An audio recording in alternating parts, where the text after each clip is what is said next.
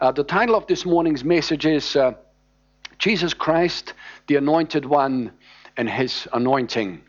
And I would like to speak to you about Christ uh, and the anointing uh, that He operated with uh, in, uh, in His life when He uh, walk the shores of Galilee, as we say, and how that anointing is available to us today as believers.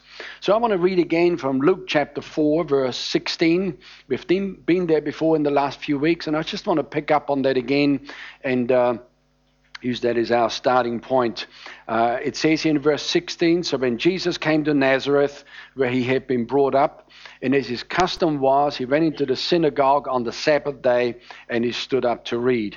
And he was handed the book of the prophet Isaiah. Um, and when he had opened the book, he found the place where it was written, The Spirit of the Lord is upon me because he has anointed me to preach the gospel to the poor. He has sent me to heal the brokenhearted, to preach deliverance to the captives and recovery of sight to the blind, to set at liberty those who are oppressed, and to proclaim the acceptable year of the Lord. And so um, we see here how Jesus, um, as he entered into his public ministry at, at about 30 years of age, um, he made a proclamation uh, in the synagogue in his hometown. He stood up and he says, The Spirit of the Lord is upon me. I mean, he's only just reading out of Isaiah chapter 61, which is where that prophecy comes from. But then when he closed the book, he says, and he looked at everybody and he said, Today, this scripture is fulfilled in your hearing. And, uh, and of course, being Jewish people, they had been taught Old Testament, they knew that that scripture specifically replied to the Messiah, that it specifically rep- uh, applied to the promised deliverer that was going to come to set the people free. And because everybody sat there stunned, it's like people just absolutely stunned. Like if you had to slap them, you could have not got more of, an, of, a, of a kind of a reaction out of them. And of course, we haven't got time to carry on as to how everything transpired from there. But uh, it tells us here that Jesus referred to six specific functions that he was anointed uh, to perform. Number one, he says, uh, I'm anointed to preach the gospel to the poor. We discussed that extensively last Sunday. Um, Number two, he says, I'm anointed to heal the brokenhearted. Number three, he says, I'm anointed to proclaim liberty to the captives. Uh, uh, he also came to proclaim recovery of sight to the blind. Uh, to set at liberty, number five, those who were oppressed. Uh, and of course, we've already read in, in Acts chapter 10, verse 38, where it says how God anointed Jesus of Nazareth with the Holy Spirit and with power, who went about doing good and healing all who were oppressed of the devil. And we said that sickness is an oppression of the devil. And Jesus says, I'm anointed to lift sickness and disease off of people's lives. Um, the number uh, uh, six here it says that he came to proclaim the acceptable year of the Lord. Uh, we said the acceptable year of the Lord is, is reference to the year of the Lord's favor. Um, in the Old Testament, they called it the year of release or the year of Jubilee. Um, and of course, uh, it meant something specific back then, but today, uh, the, Jesus came to preach the gospel to release people from the burden and the debt of sin and the consequence of sin. That, uh, and not only that, but to release us from any bondage, from any burden that we may have in our own lives. And so we kind of defined the word anointing as meaning that number one, we said the anointing is the burden removing and the yoke destroying power of God. We said that the anointing is also the presence and the power of the Holy Spirit to heal and to liberate. And so that's where we've been for the last few weeks, and I want to move on from there and look at another aspect of the anointing that I believe to be very, very, very important. So, um, in your outline there, the next statement there it says that in the scriptures, Jesus is called the Christ. All right, we talk about Jesus Christ, and sometimes he's called Jesus the Christ.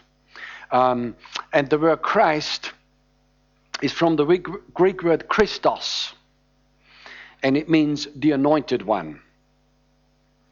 All right, so the word Christos actually means anointed one. And sometimes we need to just dig a little deeper and to get into the original language, if you like, because in English we are reading uh, translations um, of, of the original text, which is okay, but we do have to go back to the original text because sometimes in, in translation something gets lost. Or worse still, uh, that uh, many of us, before we got born again, we knew Christ as a swear word more than as what the original meaning really is and who it refers to. How many of you know what I'm talking about? And so you can kind of glance over something and miss something major that God wants us to get. So, in effect, it says here that the Bible calls our Lord and Savior Jesus the Anointed One. Jesus Christ, meaning Jesus the Anointed One. The word Christ com- comes from a, a Greek word which talks about to rub on um, or to pour on or to smear on. And when they talk about the anointing, the physical anointing with oil that was poured on, and if oil was solid, it was kind of rubbed on. And that's the, the, the root word of where the word Christ comes from. Um, and so Jesus is the anointed one that was promised way back in the Old Testament. And when he arrived, they called him they called him Jesus, they called him Christ, they called him the Anointed One. So, therefore, the name Christ isn't Jesus' surname. okay? How do you know that, that names work differently around the, the world? In some, in some cultures, they don't have surnames. We have surnames in Western culture, but that's not to say that that needs to be applied right across the board and we read it there and say, well, we, we, we got names. We got a, a, first name and a surname. And, and here's Jesus. He's, Jesus is the first name and Christ is his surname. Well, that's actually not true. How do you know that we can impulse Western thinking on biblical truth and come up with the wrong conclusion? Uh, in fact, uh, Ken, uh, Kenneth Copeland has done extensive teaching 15 years ago or something where he had the revelation to bring that back to the body of Christ that, that Christ isn't Jesus' surname. Christ is a title. It is reference that he is the anointed one. But not only is he the anointed one, but it is also reference to his anointing. So Christ, in many respects, that means Christ the anointed one and his anointing. Because you can't disconnect the anointing from the anointed one. And uh, so, of course, we know that Jesus specifically was anointed uh, when he was baptized by, by John the Baptist when he stood in the river Jordan. And uh, John baptized him, and there was some dialogue, some discussion going on, and, uh, and, uh, and Jesus came up from the water, and the Bible says that the Spirit of God came upon him. And John, the, the apostle, says, I saw the Spirit coming on him like a dove. Um, and of course, people said the Holy Spirit is a dove. No, no, no, no, he's not a dove. He came on him like a dove. The Holy Spirit is not a dove. Sometimes people try to sort of have pictures there of some sort of a dove. Say, Here, here's the Holy Spirit. No, he's not a dove. it's interesting how people sometimes get things a bit disconnected and come up with the wrong conclusion. Um, so, so the Holy Spirit came upon him, and uh, and it was that was the the moment where Jesus was anointed with the Holy Spirit and with power. And from then on, he went around doing good and healing all who were oppressed of the devil. And he fulfilled those six functions that we have just gone through before to preach, to heal, to liberate, to cast out devils, uh, to heal people uh, in every respect, physically, emotionally, to lift burdens off of people's lives, and, and, and to destroy yokes. Uh, so that they could be free, because he, uh, amongst other things, is the deliverer, um, the Messiah uh, which we will be looking at in just a moment. So, in John chapter uh, 1, verse 35, Jesus has just been baptized. It says here in verse uh, 35 again, the next day, John stood with two of his disciples, and looking at Jesus as he walked, he said, Behold, the Lamb of God. And then the two disciples heard him speak, and they followed Jesus. And, they, and Jesus turned and seeing them follow, he said to them, What do you seek? And they said to him, Rabbi, which is to say, uh, or translated, teacher, where are you staying? And he said to them, Come and see. And they came and they saw where he was staying and remained with him that day, for it was now about the tenth hour. Right now, I don't know exactly what the tenth hour means, but it's it was late. All right, it was late. Um, so one of the two who heard John speak and followed him was Andrew, Simon Peter's brother. Now let's just get a picture here. Here is John the Baptist. Um, he's the forerunner of Jesus.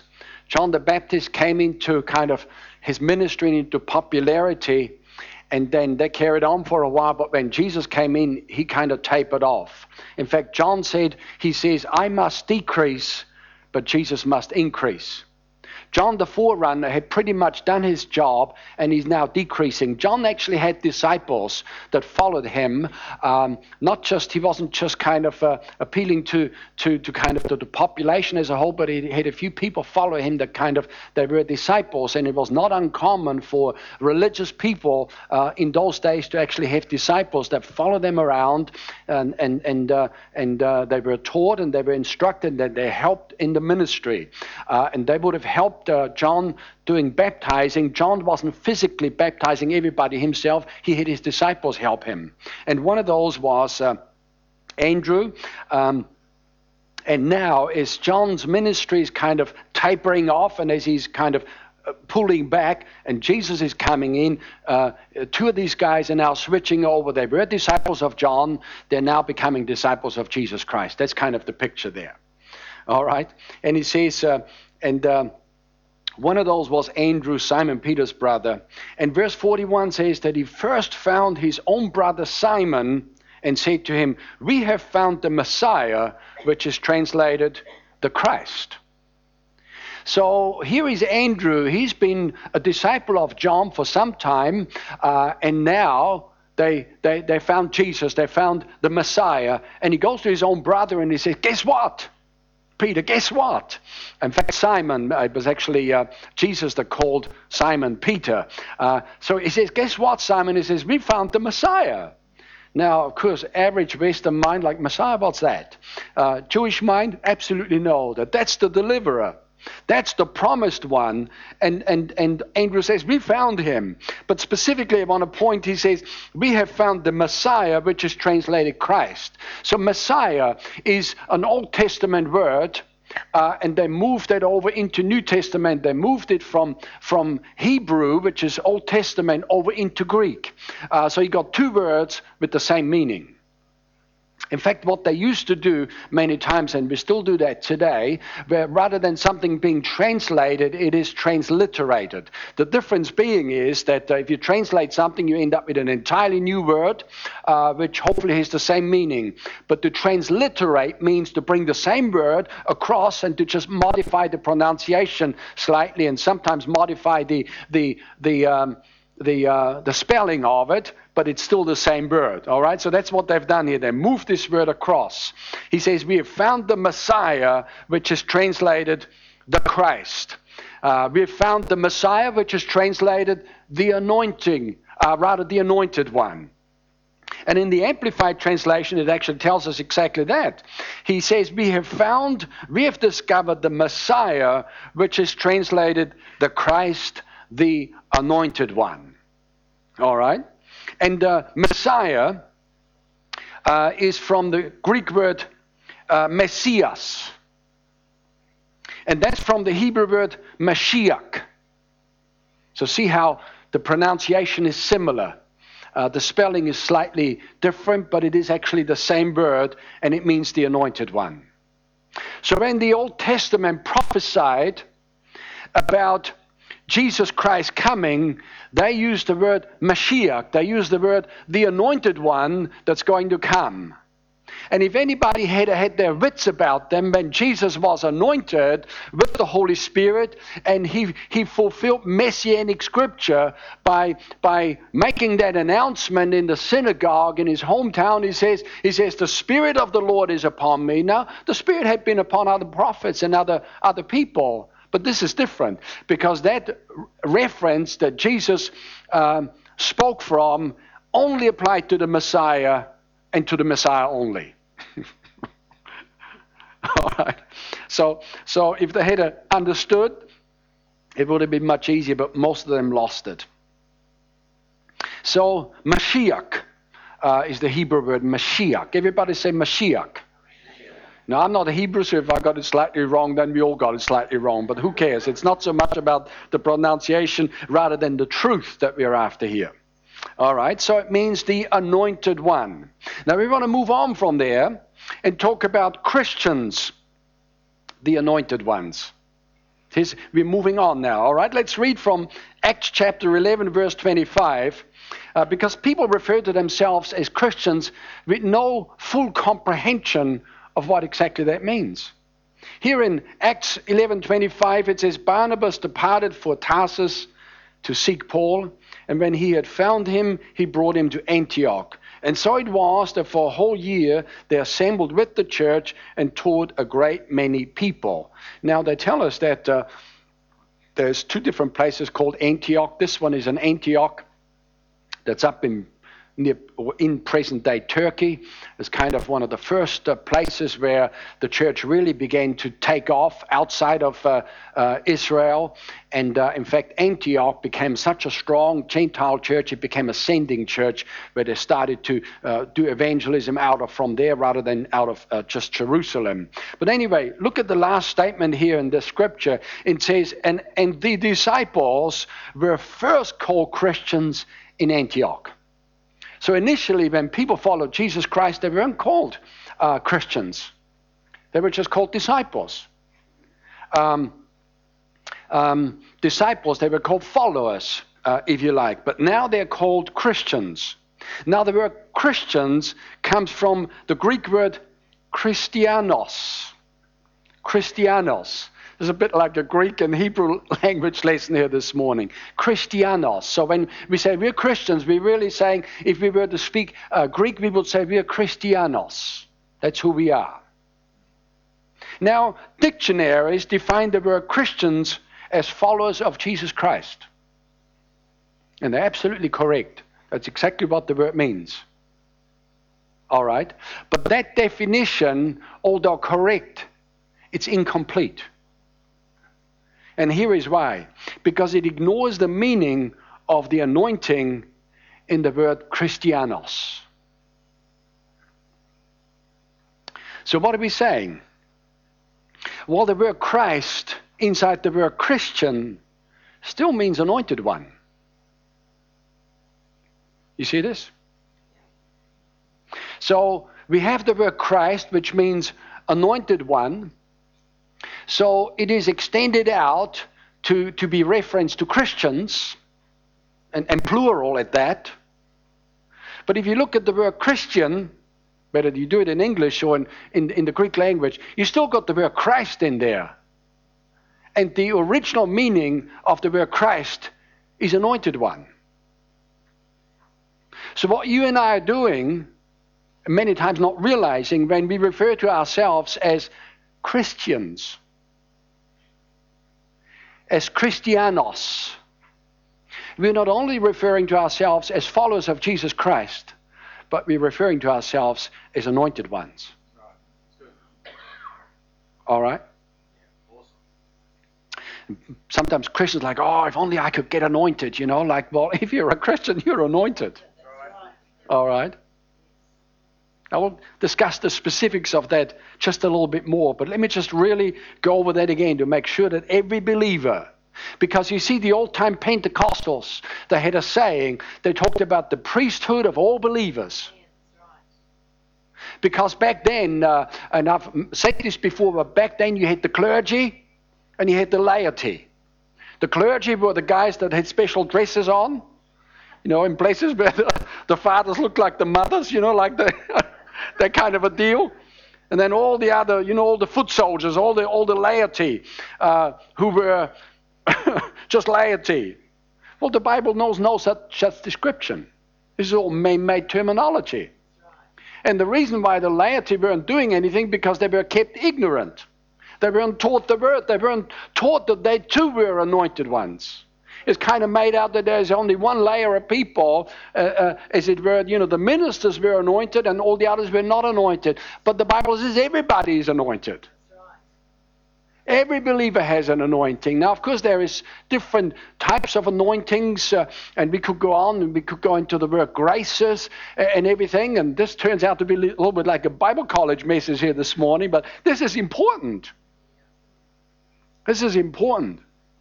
So let me say it again. The word Christ inside the word Christian still means anointed one.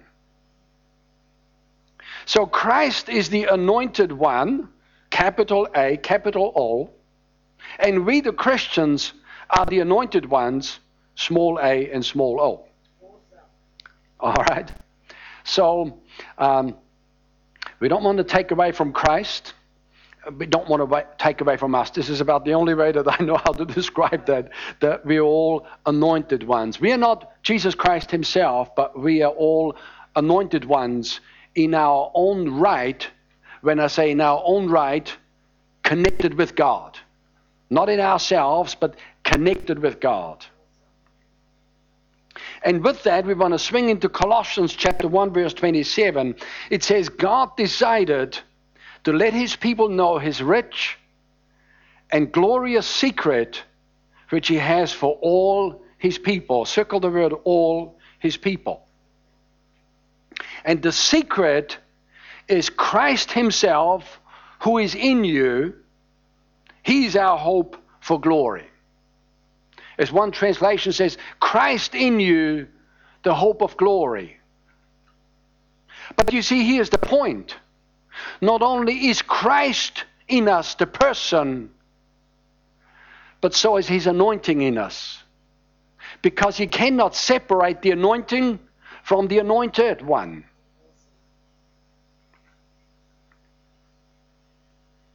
The secret in, in, uh, in the in the King James Version, in the New King James Version, it speaks about a mystery. The word secret kind of uh, is not the best translation for this word because a mystery is a truth that is not yet revealed. Paul says he had received the mystery of the church, the mystery of the, of the, of the gospel. And, and he's preaching it. And once it's revealed, it's like, you know, God doesn't hide anything from us, but he hides it for us. And as we seek out and dig in the mystery, then the mystery is revealed and we have an understanding and we can operate with that understanding. It's difficult to operate in something if you don't know it's there. It's kind of people have an anointing, but many times don't realize it's there. And, and sometimes, in fact, it, it, it shouldn't amaze us, but, you know, some discussions that we're having, even with, you know, Pastor Vanessa going down to, to minister at the aglow setting there and to kind of explain how the Holy Spirit functions in and through us and, and what that feels like. And la- ladies are saying to her, it's like, oh, I, I wondered what that, that sensation was. I wondered what, when I get this, I wondered what that is. And now that they have an understanding, they can facilitate this function in and through them, and they can yield to it and they can pursue it rather than, oh, I wonder what that is. That's why the teaching of the word is so important. Because it opens up new avenues for us to function in that God wants us to function in, but most people are mystified because the mystery has not been explained and therefore it is not revealed. All right? So, if Christ is in us, then his anointing is in us. And specifically in 2 Corinthians 1:21, we've been there before, but let's look at it again. It says, "But it is God who establishes us together with you in Christ." So it's basically saying that uh, as far as believers are concerned, we're all established together in Christ. We're all connected together in Christ. We're all one body. You haven't got two bodies, five bodies, 15 bodies. You, you haven't got a, you know, a, a Catholic body or a Protestant body or an Anglican body or a Pentecostal body or, or a Victory Christian Center body. We're all one body in Christ. Now, we are individual congregations, but we're still only one body. Ultimately, there's only one church in Lower Hutt. Ultimately. That's what we demonstrate when, when, when I get together with ministers here, uh, which we do on a regular basis. We recognize there's only one church in Lower Hutt. We haven't got 15 competing.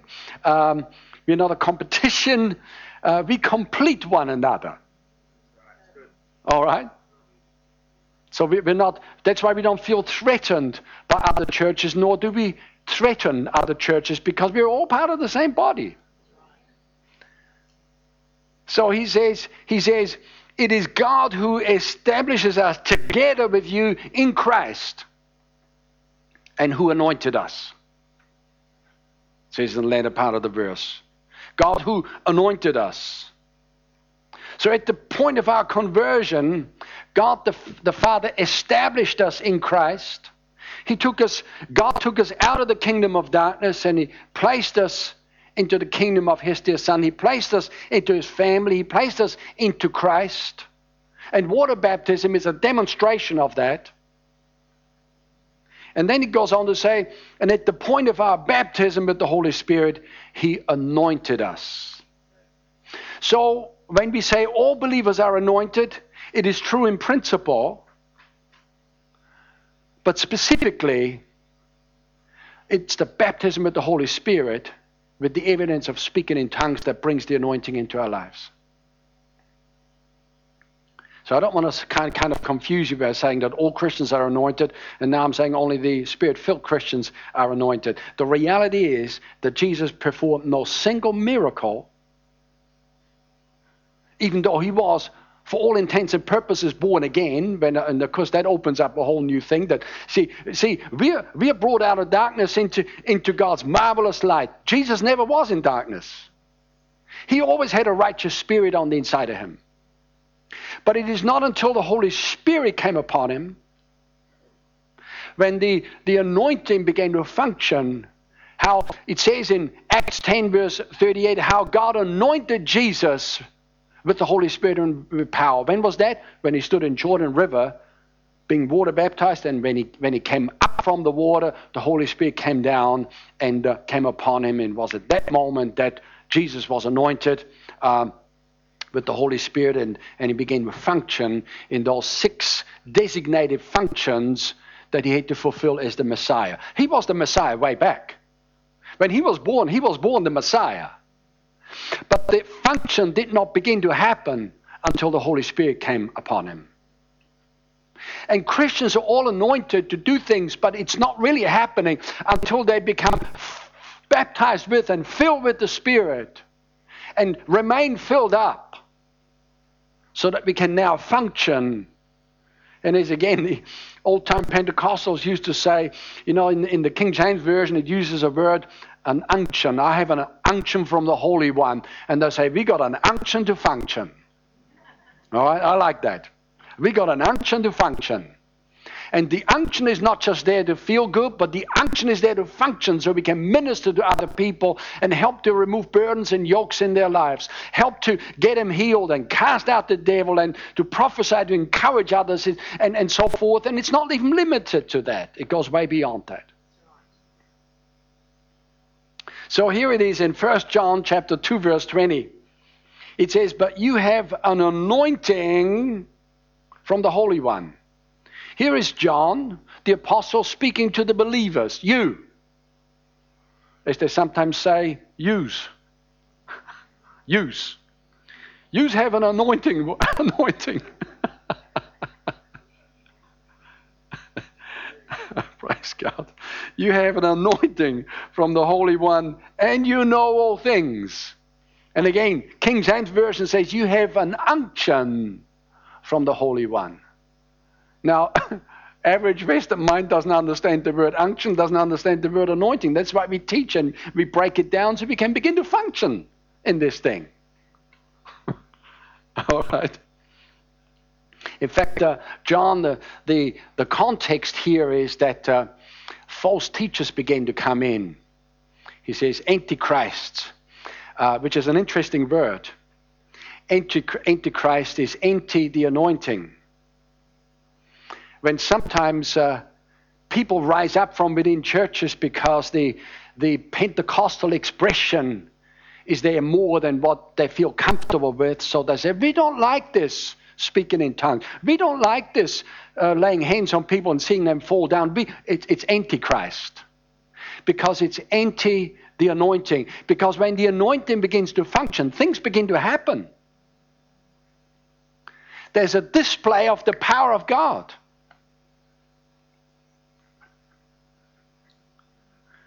And in fact, there's layers of truth in that, but uh, you know, the Bible speaks of false Christs. Interesting thought. False Christs. So that's not just empty, but it is also false. So there's a false anointing. The Bible speaks of lying signs and wonders just to capture people's attention and to pull them away from God. And it is said that uh, the Antichrist, the person that is due to come and to manifest in these last days, he's got a false anointing to produce false signs and wonders, to pull people away after him. But he's a false Christ. He's not the true Christ. That's why we ought never to get overly pulled in this direction or in that direction when something flash, something sensational begins to happen, just serve God where you are. Just carry on. You know, like, you know, uh, 25, 26 years of pastoring and being Christians for 30 odd years, you know, we've seen like the rise and the fall of things, the ebbs and the flows, like, you know, fads come and fads go. Winds of doctrine blow this way and then they blow that way. And, and then Christians get swayed along and pulled along with this and with that. And, and God wants us to live stable lives, serve God and move on and, and, and, and just let's just let's just remain committed and not be pulled out of or pulled over here or pulled over there because something flashy and something more sensational is happening because it is not the sensational that ultimately uh, makes a difference in society. It's the power of God. You know, the tragedy, it's been said that you take some of the mega churches that they have in different uh, places, cities around the world with multiplied thousands of people in it. Oh, it's very flashy. And praise God for all the people that are born again. But it's been said you, you pluck them out, and in the city, hardly anybody would know they're gone.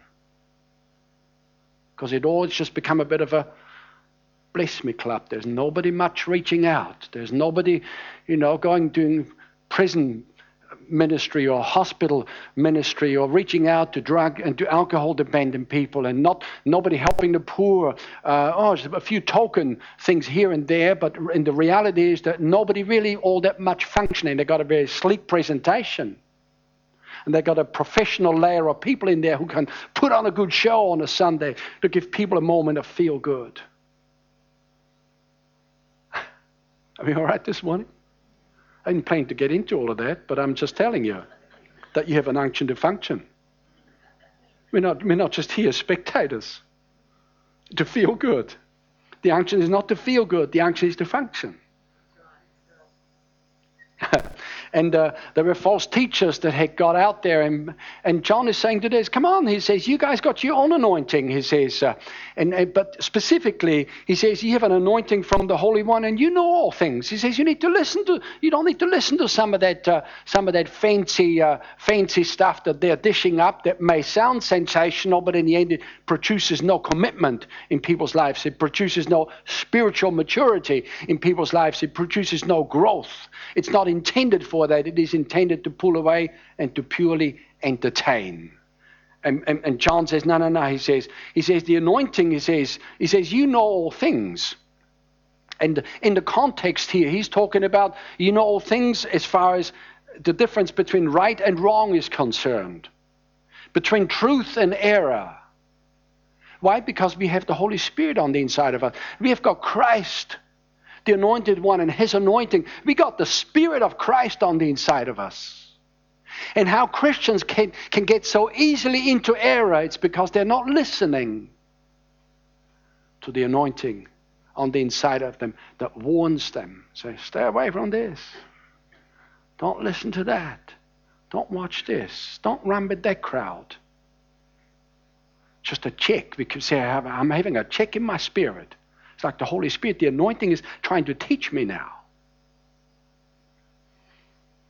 In verse 27, he goes on to say, But the anointing which you have received, again, plural, the anointing is, it is understood that every one of them was spirit filled. That was a truth that was well established. It wasn't immediately in the early days when, you know, Peter, uh, should I say, Paul came to, to Ephesus uh, there in Acts chapter 19, and he says there were disciples there, but he says, Have you received the Holy Spirit since you believed? He says, They, they said, We didn't even know that there was such a thing as the Holy Spirit. Bible says he laid hands on them and he got them filled with the Holy Spirit. They spoke in tongues. And uh, but then by the time that John's writing this, the baptism of the Holy Spirit was understood. There was no no problem. People get born again, filled with the Spirit, and everybody's got an unction to function. He says, The anointing which you have received from him abides in you. And you do not need that anyone teaches you. But it's the same anointing teaches you concerning all things. Now, in the context here, it's talking about all things where right and wrong is concerned, where truth and error is concerned.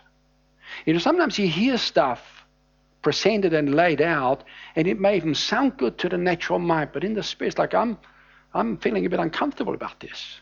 There's a check in my spirit. And sometimes it's not even, it's not even what's said as much as who says it. Kenneth Hagin used to say, look, he says, uh, but, you know, as an older minister by then, and he, he trained up, multiplied thousands of people under his ministry at the Rhema ministry there in Tulsa, Oklahoma, sending out ministers in all directions. And, and then he talked, and there's others that have since started Bible colleges and also training up people. And he said, look, he says, I'm not so concerned about what these new ministers are saying now. It's not, it's not what they say that concerns me. He says, what's in, in their heart, that's what concerns me. He says, because there's not that same level of sanctification there as there was with the original generation of Word of Faith people. Some of them got a bit loose. Some of them got a bit, you know, they got much liberty and so forth. And so, so he's, and John says, look, he says, the anointing teaches you. Concerning all, all things, and he says, and is true and is not a lie. Because they were hearing lies. People had come in and people were hearing lies, and he says, Look, the anointing will, will teach you to not listen to that. He says, Just as it has taught you, and you will abide in him. Let me read to you, and we've got multiple things going on here. Is everybody all right this morning? Like we've got multiple layers here. But we can do that. It's almost like we're multitasking. We've got two, three messages on the go all at once. Message translation, same verse. But they are no match for you, uh, rather for what is embedded deeply within you. They, meaning the false teachers, says they're no match for what is embedded deeply within you. Christ's anointing, and no less. So, what is deeply be- embedded within us? Christ's anointing, and no less. He, he says, uh, You don't need any of their so called teaching. Christ's anointing teaches you the truth on everything you need to know about yourself in Him, uncontaminated by a single lie. Live deeply in what you were taught. So, in the context here, we need to realize that John is not saying that we don't need any more teaching. That's not what he's saying. Because why would, why would God anoint people to teach the word and then say over here, you don't need to be taught anymore? In the general sense. That's not what he's saying, but where, where truth and error was concerned, where these people had tried to come in, if anybody had any sense of spiritual maturity and any sense of listening to the Holy Spirit on the inside of them, they should have picked up that these guys were liars, that these guys were false anointed ones, that they were antichrist, they were kind of the, the, the pseudo anointed ones that were great orators, great public speakers Great, sleek presentation, but what they brought, what they brought was messages from God. But the point is, he says that you have Christ's anointing within you. He says, no less. So again, every spirit filled believer is anointed. And Christ's anointing abides and lives within us. And to kind of move on from there, now that we've established that, in 1 John chapter 4, verse 14, Paul speaking to Timothy, he says, Do not neglect the gift that is in you. Well, what is the gift that is in him? Well, he says, that special inward endowment which was directly imparted to you by the Holy Spirit, by prophetic utterance, when the elders laid their hands upon you at your ordination. Now, um, we pointed out before that there's not just one single anointing, there are anointings, plural. It's from the same Holy Spirit, but the administration of it is outworked differently in different lives. Um, and in different callings and in different anointings. That's why Paul, in his teaching, when he taught about the gifts of the Holy Spirit, in 1 Corinthians chapter 12, it talks about tongues, interpretation of tongues, prophecy, uh, and working of miracles, healings, and, and, and, and all of these gifts. It's the same Spirit, but it's a different gift. And when we talk about, uh, we talk about uh, people that are anointed to stand in the fivefold ministry offices, such as apostles, prophets, evangelists, pastors, and teachers. It's the same Holy Spirit that is anointing them, but, but the administration is different, the outworking is different. And, and even down to every single believer, when, when a believer ministers to somebody, encouragement or ministers healing or something, that it's not always cookie cutter because everybody has an individual anointing and sometimes it's outworked slightly differently. But the reality is, every believer is anointed, and we are not to neglect the gift. Many, many Christians neglect the gift, ignore the gift. Many Christians don't know they have a gift. That's why we're teaching on it. If we, if we are ignorant of it, we will absolutely neglect it because we don't know. There's a particular function in the anointing in Pastor Vanessa's life that in the early years of our Christianity, it was there. We couldn't explain it. Uh, and then we got talking to people, intercessors, you know, from different parts of the, world and, and, and to get an understanding. It's what is this? And some of them try to explain it away because if they're not functioning in that anointing, they can't tell. But when you understand, oh, that's a function of the Holy Spirit. And you know, functioning, discerning of spirits, which is one of the gifts, and, and, and that's a particular facet of it.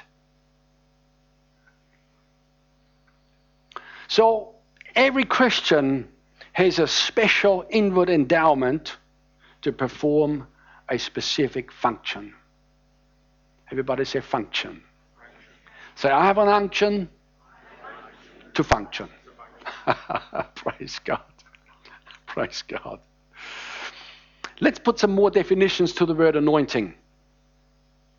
Because there's always, just as soon as we think we've got it figured out, there's always more. All right. There's just always, there's multiple layers to this thing. So the anointing is a special ability. It is a divine empowerment, endowment of supernatural power. Now, you know, all human beings have got gifts in their lives gifts, talents. Some people are really good at this. Some really people are really good at that. Some are musically inclined, creatively inclined. Other people are inclined more more in the area of administration or in the area of uh, academia. Some people are really good at math. Some people are really good at, with languages, and linguistics. Some people are good in in economics, and other people are good in in in in leadership. And everybody has a gift and, and the gifts need to be developed and they need to be kind of, yeah, sharpened. So, but when the Bible speaks here about that, he says, do not neglect the gift that is in you. It isn't specifically speaking about those natural gifts, though they do come into it because you see, here is, if I can show you that with my two hands, is here is the natural gift to do something well.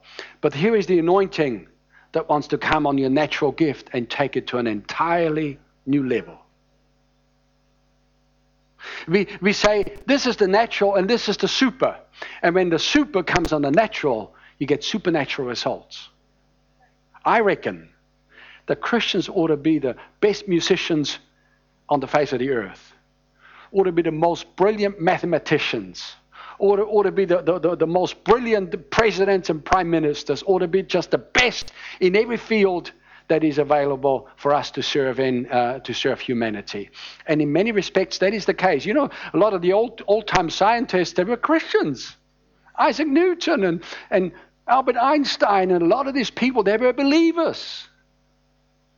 And secular uh, academia refers to them but neglects to tell us that they had an anointing to function because they don't understand the anointing and they kind of don't tell us about their Christianity because to them it's not attractive. But God brought wisdom into the earth through the anointing. God brought a, an ability to tap into things that have not previously been tapped into. It's a bit like, you know, the way to describe it is like we have a, in our office environment, we have a, a, a, a, computer server there where all, all, all the information, all the data, all the documents are stored. Then we got individual workstations in the various offices there, and because it's wonderful, it's wireless and we anywhere uh, and so forth. And uh, and but here's the deal: you know, in the old days they used to have what's called a mainframe computer. Uh, nowadays we don't hardly ever hear that term anymore, and I'm certainly no expert in this area. But you know, you got different workstations. It's like if you imagine that God's the server.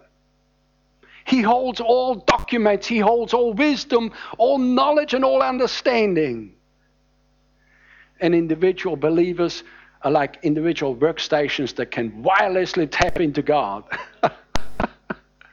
wirelessly. How about that? And download the wisdom in our times of prayer.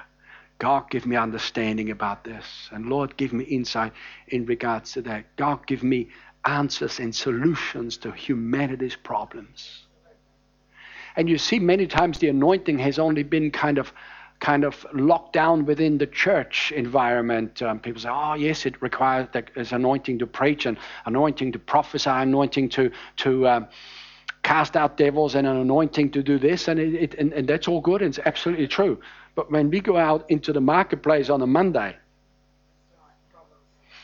there is an anointing there to be a good, a good worker there's an anointing there to be a good accountant, to be a good lawyer, to be a good, uh, a good IT person. When I say good, I mean excellent. uh, I mean just for everything and anything, wherever you go, if, if, if you're born again and filled with the Spirit, there is the anointing.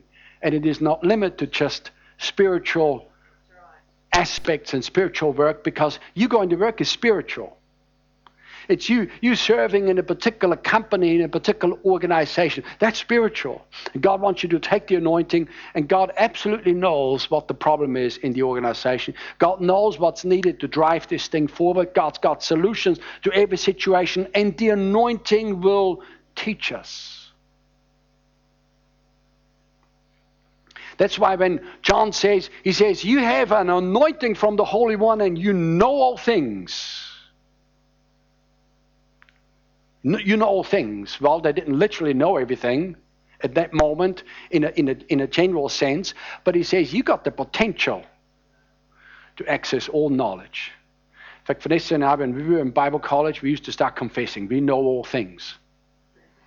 We know all things. We have an unction to function. We've got an anointing and we know all things. Well, literally, we didn't know all things, but we started to confess that we know all things.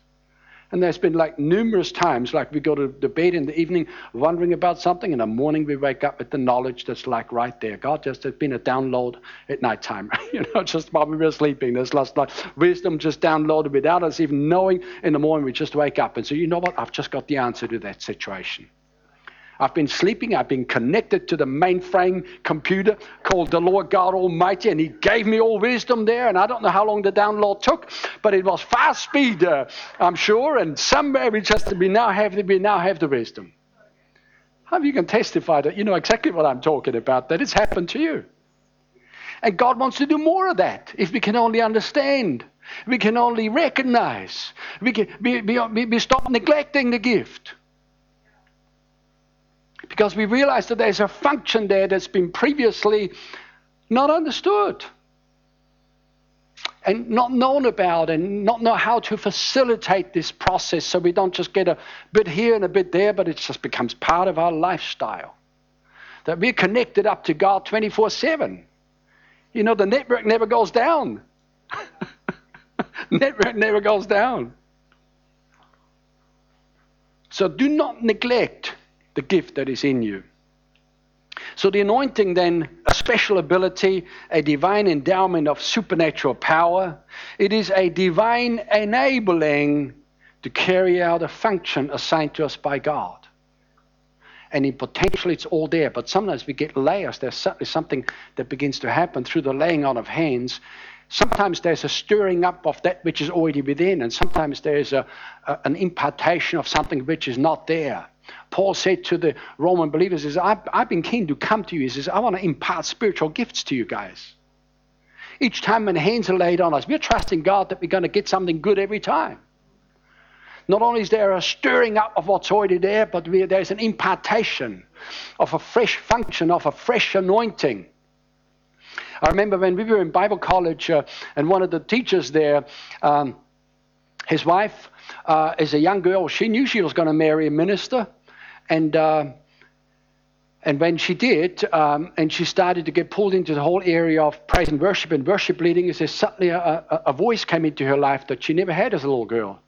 It's a supernatural voice. I mean, talk about that girl being able to sing. It was just, she started singing, and the heavens opened up. It was a supernatural deal that God did to just download. You know, how you have a, have a GPS unit in your car and you can download different voices? You can have guys' voices, you have girls' voices, you have one with British accent and one with New Zealand accent. How do you have that? Okay, some of you have. Uh, I know I have, all right? I hardly changed the voice uh, on there, but what I'm saying is that there is a download uh, specifically that happened in the life of this person, and God wants to do more of that. There's people that we were in South Africa. There's a man that was, uh, I think I mentioned that before, that he was uh, uh, kind of a personal attendant to Dr. Theo, um, traveling, driving him around, and, and so forth, and uh, was hardly able to speak English, couldn't read or write but he was quite a guy in terms of, uh, you know, like, you know, we, we call him ushers, but there's, you know, some instances they're required to be bouncers and bodyguards, you know, in certain places. And anyway, the man signed up for Bible college and everything is English spoken and it requires reading and writing skills. And he just couldn't, didn't know how to do that. Well, the moment he signed up and when he walked away, suddenly he was able to speak English and he was able to read and write supernaturally because he made a commitment to do something to serve God. And today he's pastoring a church in Johannesburg with thousands of people in it themselves, another Christian Family Church International.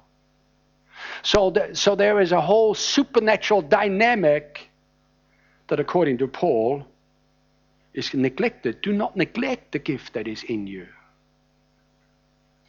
And very quickly now, 2 Timothy 1 6, therefore I remind you to stir up the gift so it's not just neglect it, it's a stir it up. Stir up the gift that is in you through the laying on of my hands. So, Timothy, I laid my hands on you. I know that something was imparted when I laid my hands on you. He says, now you're required to stir it up. People sometimes say, well, people pray for me, but nothing's happening. Well, stir it up. Stir it up. Let's get stirred up. Let's stir it up. Very briefly now, as we wind down, we stir up the gifts through, there's a number of things that we do. I've just written a few of them down. It's praying, general praying, but specifically praying in tongues. Just for long periods of time, stir, just stirring up the anointing as we speak in tongues. Kukarabasaya, hurebasakaria basutu. stirs up the gift. It's worship. Each time we worship, and we're not just talking about singing songs, but we enter into worship, there's a stirring up. Then anointed preaching. I know when I get under the sound of anointed preaching because it fires off things on the inside of me. I need, a, I need something to write with, like always. Like I need to write things down because God's speaking to me. I just had a revelation. And many times, not even in regards to what's spoken about, but just depending on what is happening in my life and what I need and what questions and I'm asking, suddenly there's a download of answers and, and, and a download of an understanding that previously was not there. Reading and meditating in God's Word. That stirs up the anointing. A couple more things. It's fellowshipping with the saints. In one translation, when it talks about stirring up the gift, uh, in the original language, it says fan into flames. Fan into flames.